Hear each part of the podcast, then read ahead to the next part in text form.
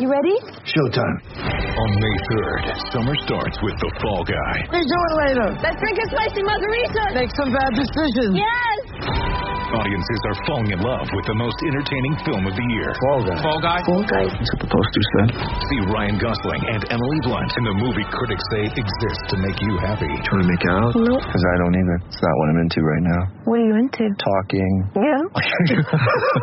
The Fall Guy. Only in theaters May 3rd. Rated PG-13.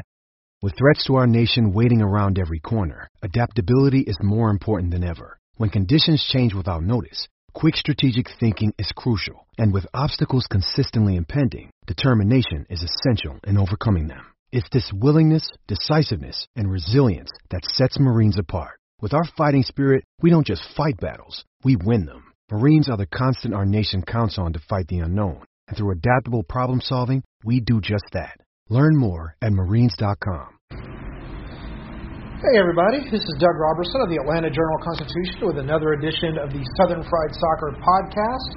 It is September 14th, and Atlanta United was beaten three to one here at Mercedes-Benz Stadium by the Columbus Crew.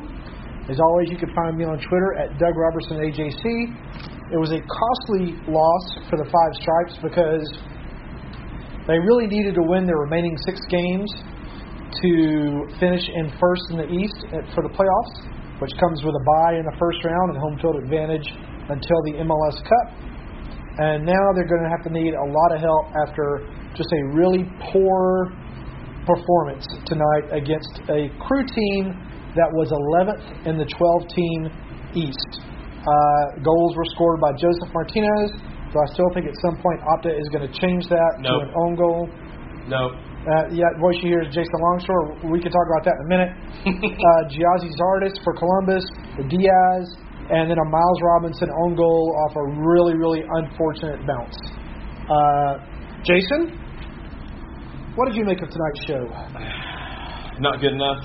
Um, my biggest issue, you know, kind of looking back at it and looking at some of the breakdowns, I thought they lost the middle of the field.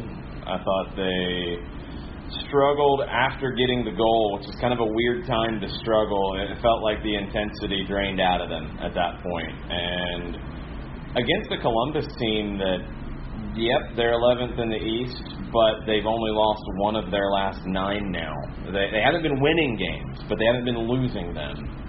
They found a way to win tonight. It felt like they've been building towards this, and this was a time where they get Zardes, who had a good night tonight, very big night for him. His fifth goal in his last six on the road. He's been very big, you know, outside of MAPFRE Stadium for them.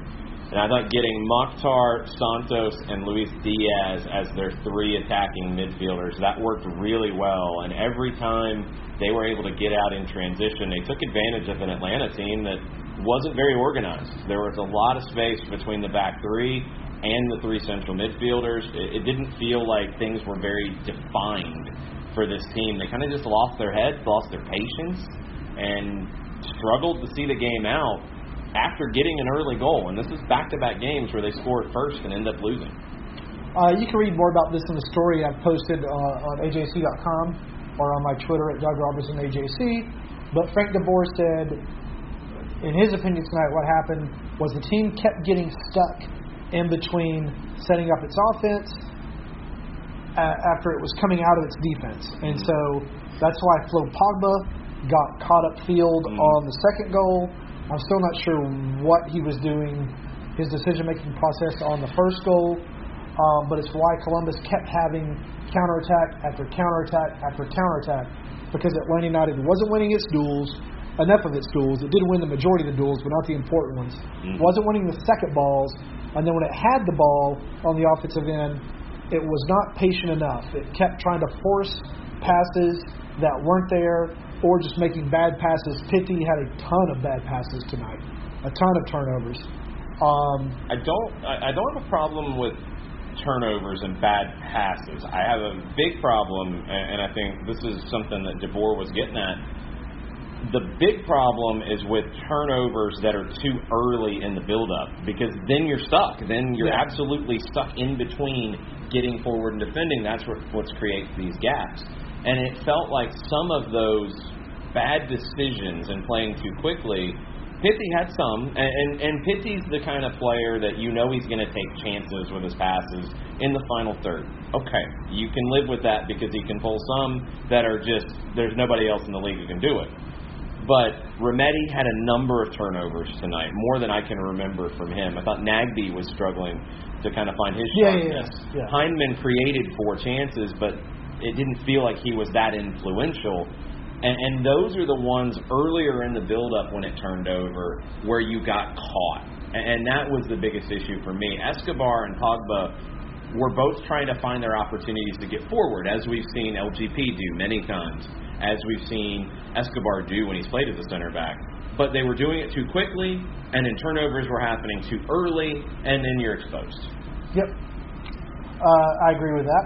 Um, yeah, I don't mean that Pity was the only guy creating turnovers. Yeah, Every, everybody was creating turnovers. You, you it just it was kind of funny because it degree. started in like the first five seconds of the game when Pity tried to hit a diagonal across the field and it went out of bounds, and then it just kept happening. So, some of the passes he tries to make, I don't understand. I He's think a streaky I think player. they're just too goofy. Uh, they don't make sense to me. But it's, that's not here. I'm not here to, to pound on Pity's night. That, No, the no, whole no, team no. played poor. Yeah, no, it's it's not. I, I don't I don't want to keep it here, but Pity's an interesting one in that he will see something and he will try something that there are very few players who have the confidence to do. And when he misses those passes, I'm, I'm okay with that trade-off. It's some of the ones where after a couple bad passes, after a couple giveaways, and not just from him but from the team, there's times where it's okay, keep it simple here. Just keep it simple and, and string a few together to rebuild that confidence. Those are the ones where it's like, all right, do something different. When he tries to pull off something special and doesn't come off in the right parts of the field, I'll take that because he does pull them off sometimes. Uh, the good news for Atlanta United tonight was Montreal lost at Cincinnati, or wherever it In was. Montreal. It was in Montreal. So Atlanta United has clinched a playoff berth for the third consecutive season. Uh, it likely won't drop below the third playoff spot, but I guess there's always opportunities for bad news, unfortunately. So let's go back to Josef Martinez's goal, not goal. It's a goal. not a pretty goal, but it, the way these get scored, and as somebody who had some experience doing stats for Opta in the the old NASL, not the old old NASL, not that old, but in the uh, the Silverbacks era North American Soccer League, if the if there's a shot and it is going in the general direction of the goal, and then it's deflected, it's not an own goal. And Josef got a touch. Now, the deflection from Maloney is so soon after Josef's touch. Josef's touch could have been going wide to the far post. It was definitely going wide. I think so, but it's so quick. That's a very harsh goal to bring back off the board and give an own goal. I don't think you're going to do that. When you go back to the the goal um, last year against RSL that was given to Tito after coming off the post and off the back of Rimando, if you're going to give that one in this building, you're definitely giving Josef the goal when he did get the touch. I wasn't sure if he got a touch when when I saw the conversation start, but he got a touch. Probably going wide, but you're not 100% sure. What uh, kind of what's funny about it is those kind of shots kept happening all night. Darlington Nagbe scuffed a one from seven yards. Yeah. Ball, he couldn't get the ball out from under his feet. Yeah. Franco Escobar had a shot go backward. Yeah, when he, was he tried to hit a full at the back volley. post. He tried to go full volley with like the, one of the most difficult chances you can go for. It was just one of those nights. Completely missed it. Nagbe's was just like, oh please! It felt like the felt like you were in slow motion for him trying to pull that out. It was one of those nights. He created ten chances. Columbus created eight, but Columbus felt more dangerous every time they crossed midfield. Atlanta didn't feel like they really had the the right ideas. I think Frank tried to kind of shake it up a little bit with the substitutions, moving Gressel inside, bringing Tito Villalba in on the right, playing as sort of a right wing back, but you knew he was going to bomb forward the whole time. Didn't really give you anything different. Vazquez coming on, didn't really get much different out of that. He got a header late after a, a pretty heavy collision on the back post, but he wasn't able to put it on goal. It just wasn't enough. They weren't good enough. Yeah, this that was one thing I was curious about because you, as you saw the crosses totals climbing, and Atlanta United hit 24 in the game. I was a little surprised they didn't bring Vazquez on much, much earlier because Josef was not going to win the headers tonight uh, against Columbus's uh, really athletic center back pairing of Keita and Mensah. Uh, and they were both playing really, really tight to Josef. Uh, Vazquez in there a little bit earlier would have given them something to think about, and he was bigger than both guys. But anyway, it doesn't matter now. Atlanta United must turn the page. It goes to suddenly red hot Cincinnati uh, on Wednesday, and now it must win its remaining five games to really have any legitimate shot of passing Philadelphia, passing NYCFC, and getting that first seed. Atlanta United wants to play its playoff games here at Mercedes-Benz. It does not want to have to go on the road. Most teams will say that they want to play at home. That's why this is important. Yeah, it's big. Um, you just have to take care of your own business at this point. You, you can't look at what NYC is doing on the scoreboard. You can't look at what Philly's doing on the scoreboard. They've got some difficult matches ahead. They they can easily drop points, and they play each other on decision day. Decision day is going to be fascinating in the Eastern Conference at all levels of it because you have Philadelphia and NYC playing in Chester, PA. You have Atlanta hosting New England, who might be trying to hang on to the final spot. And then you have a, a match that I would have never guessed would have had any kind of importance on decision day. Orlando hosting Chicago. And Chicago, with their win today, with New England slumping a bit, not being able to get a win in Orlando, that game could be a play-in game essentially. If Atlanta beats New England here, the winner of Chicago Orlando, depending on what happens, could get the final spot. There's going to be a lot of those in the Western Conference too. It, it feels like the most competitive season, even with LAFC's dominance this year. It feels like the most competitive season in MLS potentially history, at least in the last decade. Yeah, LAFC was held to a one-one draw at Philadelphia. Four straight without a win. Yeah, is it four or three? Four. Four without a win. I think New England has one win and it's past eleven. One in their last seven now. Yeah, it's a not, it's lot not of good. draws. It was a great run, and then the wheels fell off. Yeah, they've kind of come back to earth a little bit. Uh, it was good for Orlando. They were down three one. They fought back for a three three draw. That yeah, Um, uh, I felt like it's one they needed to win, but you can take something out of that, and they've got some games that they can win going into decision day. So, who do you think we're going to see in the starting lineup on Wednesday? I'm going to be really curious if Frank doesn't shake that up a little bit. I'm I'm fascinated by this because you'll get Leandro Gonzalez Pirez back. You'll have Miles Robinson. I think you'll have Franco Escobar in the back. I think those three for sure. The midfield is the question for me. I just I don't like the trio of Hyndman, Nagbe, Remedi. I think they're too similar, and I think at times you lose that definition. I think that was an issue in the the end of the first half against LAFC when it all fell apart. It, it felt like a line of three as opposed to like proper spacing. When Bar goes in, you have definition in the front of the midfield three because Barco's essentially going to be part of the forward three, and the other two have to sit behind. When you have Larentowicz in, he's going to sit deeper, although he can step up, but he's going to sit deeper and protect. The other two can go a little more. With those three together, they all can do similar things, and at times it's not defined. I think the the big change is either going to be Jeff coming in and giving that definition defensively, or potentially Tito starting up top and Pity playing in the Barco role. So it's those three up top with two sitting behind. I think the Jeff move is the easier one that, that just gives you a little bit of the safety blanket that you need at this point. Hold on. I think you will see Larentowicz come in. I, I still like Vazquez. I'd be curious to see him come in. That, that could give you the Um, definition up top too, and still Pity play where Barco has been. It's riskier. Cincinnati without Kendall Waston, who was red carded in Montreal. You know that's a game that maybe you can kill off quickly because Cincinnati struggled without Waston this year.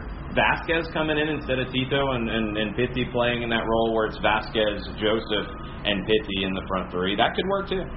Since he's going to bunker, I got even if even though they're at home, I think they're going to bunker. If they bring Greg Garza in as a center back again, like they did uh, one time when Waston was out, that's that's a good opportunity for Atlanta. Well, if they do bunker, I'm curious if you're going to see Atlanta United bring back the four-three-three. Um, Yeah. you, you don't need three center backs No, you don't. against a bunkering team. And if they do that, then you might see uh, Tito and Vazquez come in Yep. uh, in different type roles. Um, so anyway, what do you have coming up, Jason?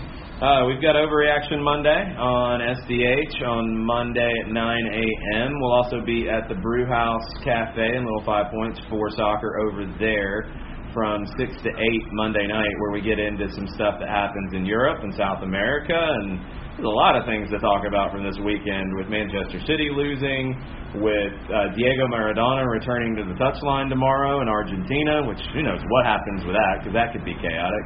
Um, plenty to talk about Monday night at the Brew House, and then we'll be heading to Cincinnati on Wednesday. You said Manchester City lost. Yes, I did. You happy about that, huh? Who who who else? Who beat Newcastle? Um, well, everybody's beat Newcastle, but I believe it was a team named Liverpool. Oh, that- that's right, that's right. You're feeling pretty good these days. Uh, no, I'm not. I'm not going to gloat because they had a chance to You already gloated. nine up in January last year. Think it was, and they didn't do it. Um, still a lot of games to be played. Uh huh. Um, I've already posted the game story. I've done the player ratings. This podcast will, of course, be up. Uh, I posted Atlanta United clinching the playoffs, and I'll have a little something on how Atlanta United hopes to bounce back from this disappointing defeat. Uh, you can find it on Twitter at Doug Robertson AJC, on Facebook at Atlanta United News Now, and I hope you subscribe to the Atlanta Journal Constitution. Thank you. Atlanta United loses to Columbus three to one here at Mercedes-Benz Stadium. In Atlanta, one voice has stood out for over four decades. An AJC original, The Monica Pearson Show. Let's talk about how you got to ESPN. Revealing interviews, You are known as America's doctor, but I want to know who you were before that. When you have a different name, you have different color skin, it can be tough. with Atlanta's most famous faces as you've never seen them before. I'm telling my story. This is the American dream. The Monica Pearson Show streaming now on AJC.com. The AJC's trusted veteran political voices, Greg Bluestein, Patricia Murphy, Tia Mitchell, and Bill Nigut, are the essential source for Georgia politics. The Atlanta Journal Constitution's Politically Georgia. Sign up for the newsletter, download the podcast, subscribe to the AJC.